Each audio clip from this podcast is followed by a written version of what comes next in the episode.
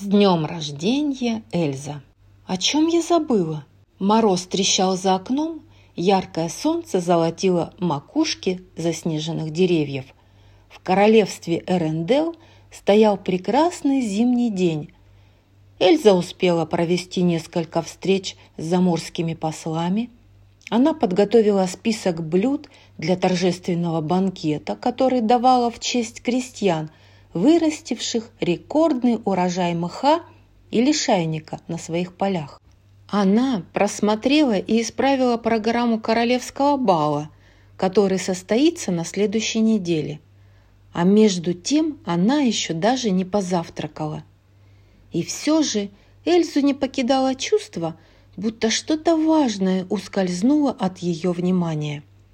«У меня же сегодня день рождения», вздохнула молодая королева. Как я могла запамятовать? Эльза заглянула в свой распорядок дня. Кому интересно, празднует она день рождения или нет? Дел не в проворот. Все нужно успеть. Вот бы Анна тоже забыла, задумчиво проговорила Эльза.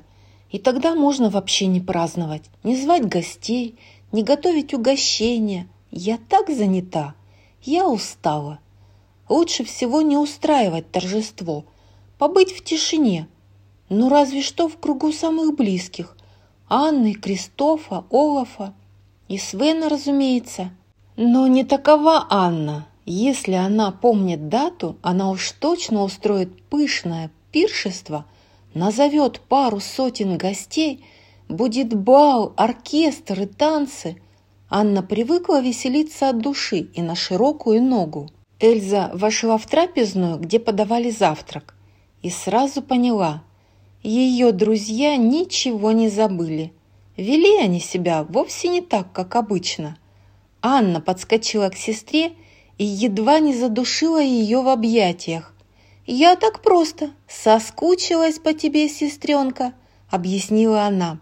Крестов гордо поднес Эльзе блюдо, на котором возвышалась горка блинов. Я сам испек, без всякого повода.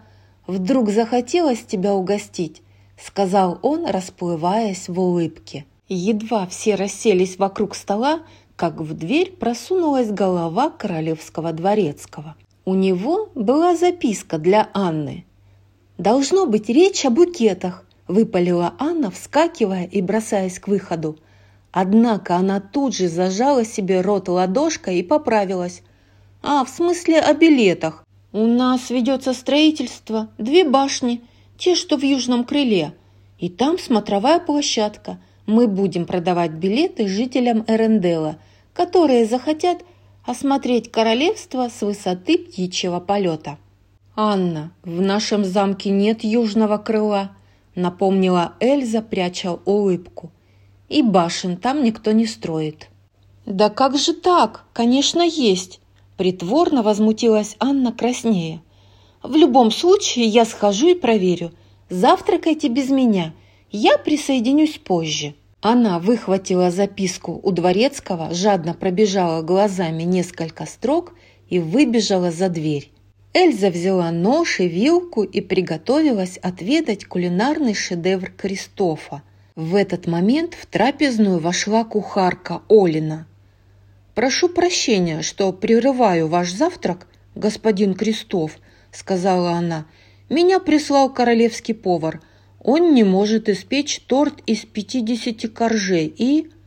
Крестов замотал головой, приложил палец к губам, всем своим видом приказывая Оле не замолчать. Кухарка осеклась. «Торт? Какой еще торт?» «Нет никакого торта!» – раздраженно заговорил он – ты, наверное, имела в виду порт. Сегодня в порт прибыли шахматисты на турнир. Их целых пятьдесят человек. Должно быть, я должен поехать и встретить их, проверить, сколько там коржей. Он снова замотал головой, подыскивая нужное слово. Я имел в виду маржей. Шахматистов покажут самых крупных маржей Эрендела – ведь в заморских странах моржи куда мельче. Эльза очень старалась не рассмеяться. Ей было прекрасно известно, что никакого шахматного турнира этой зимой Эрендел не проводит. Слишком холодно будет сидеть за досками в обширном дворе замка. Что касается моржей, то в Эренделе они вообще не водятся, как и белые медведи. А порт замерз, и навигация прекратилась. Ни один корабль не пришвартуется у причалов ее королевства до самой весны – Мороз-то не шуточный. За столом остались только Эльза да Олаф. Веселый снеговик решил развлечь королеву светской беседой. Крестов и впрямь всерьез увлекается шахматами, воскликнул он, сияя улыбкой. А что такое шахматы, кстати? Знаешь, Эльза, отведай-ка еще блинов. Крестов встал с позаранку, целую кастрюлю теста извел, пока научился их печь, он так для тебя старался. Что пригорели кое-где, ты не обращай внимания. На-ка вот сироп, лей побольше». С этими словами Снеговик положил в тарелку королевы сразу десяток блинов и вылил полную банку тягучего кленового сиропа. Эльза не сдержала улыбки. Вполне может быть, что друзья не посвятили Олафа во все подробности приготовлений – и Снеговик попросту ничего не знает о дне рождения. Но Эльзу не проведешь. Анна и Крестов готовят немыслимое и шумное торжество. Это ясно, как божий день. Праздники с множеством гостей Эльза не любила с детства. Но что поделаешь, младшая сестра именно так представляет себе идеальный день рождения. Они с Кристофом очень стараются – Эльзе приятна их забота, что уж говорить. Завтракала Эльза в одиночестве. Олаф тоже куда-то сбежал, а потом заставила себя выбросить мысли о дне рождения из головы и заняться более важными делами. К ней очередь из посетителей. Жители Эренделла несут своей обожаемой королеве все свои беды и радости, спрашивают у нее совета, просят поговорить, решить их проблемы, разобраться. Первый подданный сообщил. «Ваше Величество, у меня слишком много собак. Мне нужно подыскать новый дом для одной из них. Не знаю, куда пристроить хорошего пса. Он славный и обучен пасти скот. Мне так нужна собака, чтобы пасти овец», жаловалась сгорбленная старушка. «Сама я состарилась, силы уже не те. Где раздобыть хорошего пса, ума не приложу. Да и овец слишком много. Надо бы продать, да покупателя днем с огнем не сыщешь. У меня появились деньги, и я задумал купить отару овец и нанять пастуха. Да не знаю, как подступиться к этому делу. Не посоветуете, Ваше Величество?» – спрашивал третий посетитель. Эльза внимательно выслушала всех троих, задумалась на минутку, а потом объявила свое королевское решение. «Пожалуй, я знаю, как вам помочь. Объединитесь!» Эльза закончила принимать просителей и проследовала в обеденный зал, где ее уже ждали крестьяне, которые вырастили самый большой урожай мха и лишайника – все они прибыли повидать свою королеву из дальних земель Эрендела, проделав долгий и нелегкий путь по заснеженным дорогам. «Мы привезли вам гостиниц, Ваше Величество. Это печенье из мха, традиционный десерт северных земель». Один из гостей с поклоном протянул Эльзе на подносе нечто зеленое и мохнатое. Королева осторожно надкусила угощение. На вкус печенье из мха было ужасным, но сказать правду означало бы обидеть своих подданных, поэтому Эльза вежливо поблагодарила. «Какой необычный вкус! Действительно уникальное блюдо!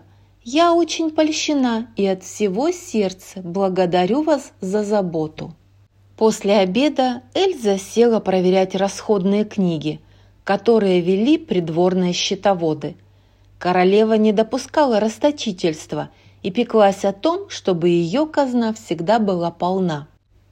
Ведь только в этом случае правительница могла бы своевременно оказать помощь тем землям Эрендела, которые подверглись натиску стихии или где приключился неурожай. За этим занятием ее застал королевский гонец со срочным донесением, в котором говорилось «В отдаленной деревушке сошел оползень, и жители не могут выйти из домов, не говоря уже о том, чтобы добраться до столицы. К счастью, никто не пострадал, и обошлось без разрушений. Однако чрезвычайное происшествие требовало немедленного вмешательства королевы. Эльза знала, кто окажет помощь жителям деревни. Она попросила гонца задержаться и написала приказ капитану Королевской гвардии.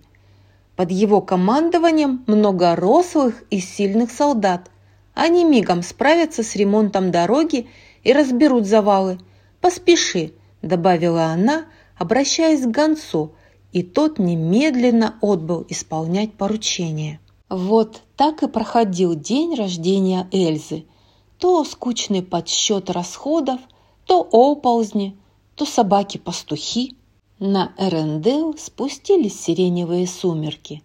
Это время, когда день незаметно сменяется вечером, Эльза любила всей душой. Как бы ей сейчас хотелось посидеть в тишине у камина компании Анны и Кристофа. Они бы читали друг другу вслух или неспешно прогуляться вместе с Олафом по заснеженному парку. Эльза вышла на балкон – обвела взглядом любимый Эрендел, такой прекрасный в закатных лучах. Потом зажмурилась, вздохнула полной грудью чистый морозный воздух.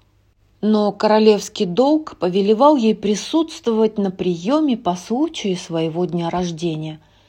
Пять сотен гостей, торт размером с оленя, шутихи, фейерверки, салют и оркестр – как же она забыла, еще и танцы.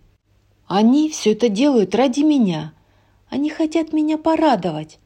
Они просто не догадываются, как тяжело мне терпеть толпу народа в своем замке, твердила себе Эльза. Я выдержу, вытерплю, выстою ради Анны. Ведь она обожает вечеринки с размахом. Пусть хоть сестре будет хорошо. Анна неслышно появилась за спиной сестры. «Ты здесь, Эльза?» – в полголоса позвала она. «Как хорошо тут, тихо, безмятежно. Я всюду ищу тебя. Пойдем посмотрим новые башни в южном крыле». Эльза не смогла сдержать улыбки. «Башни, разумеется, в южном крыле», – эхом повторила королева. «Понимаю, их построили за один день». Анна мягко взяла сестру за руку и повела по галереям замка. Вокруг стояла тишина. Ни следа присутствия пятисот гостей, ни грохота фейерверков. Эльзе даже стало жаль Анну. Каких усилий ей стоит заставлять всех молчать? «Анна, не притворяйся, я обо всем догадалась», сказала Эльза, останавливаясь перед высокими дверями, которые вели в бальный зал. Ей требовалась минутка, чтобы собраться с духом. «Ты приготовила мне сюрприз? Это грандиозное торжество, верно?» Анна лукаво подмигнула ей. «Сюрприз я приготовила, это правда, но он немного отличается от той картины, которую ты сейчас рисуешь в своем воображении, Эльза». Анна распахнула двери. В одном Эльза не ошиблась. Посреди зала возвышался великолепный именинный торт небывалых размеров, а вот все остальное оказалось настоящим сюрпризом. «Сюрприз!» – хором сказали Анна и Крестов. «Стоп, сказали!» Не прокричали, не проорали под взрывы салюта и россыпь конфетти, под фанфары и гомон людской толпы. В зале, кроме них троих, были лишь Олаф да Свен.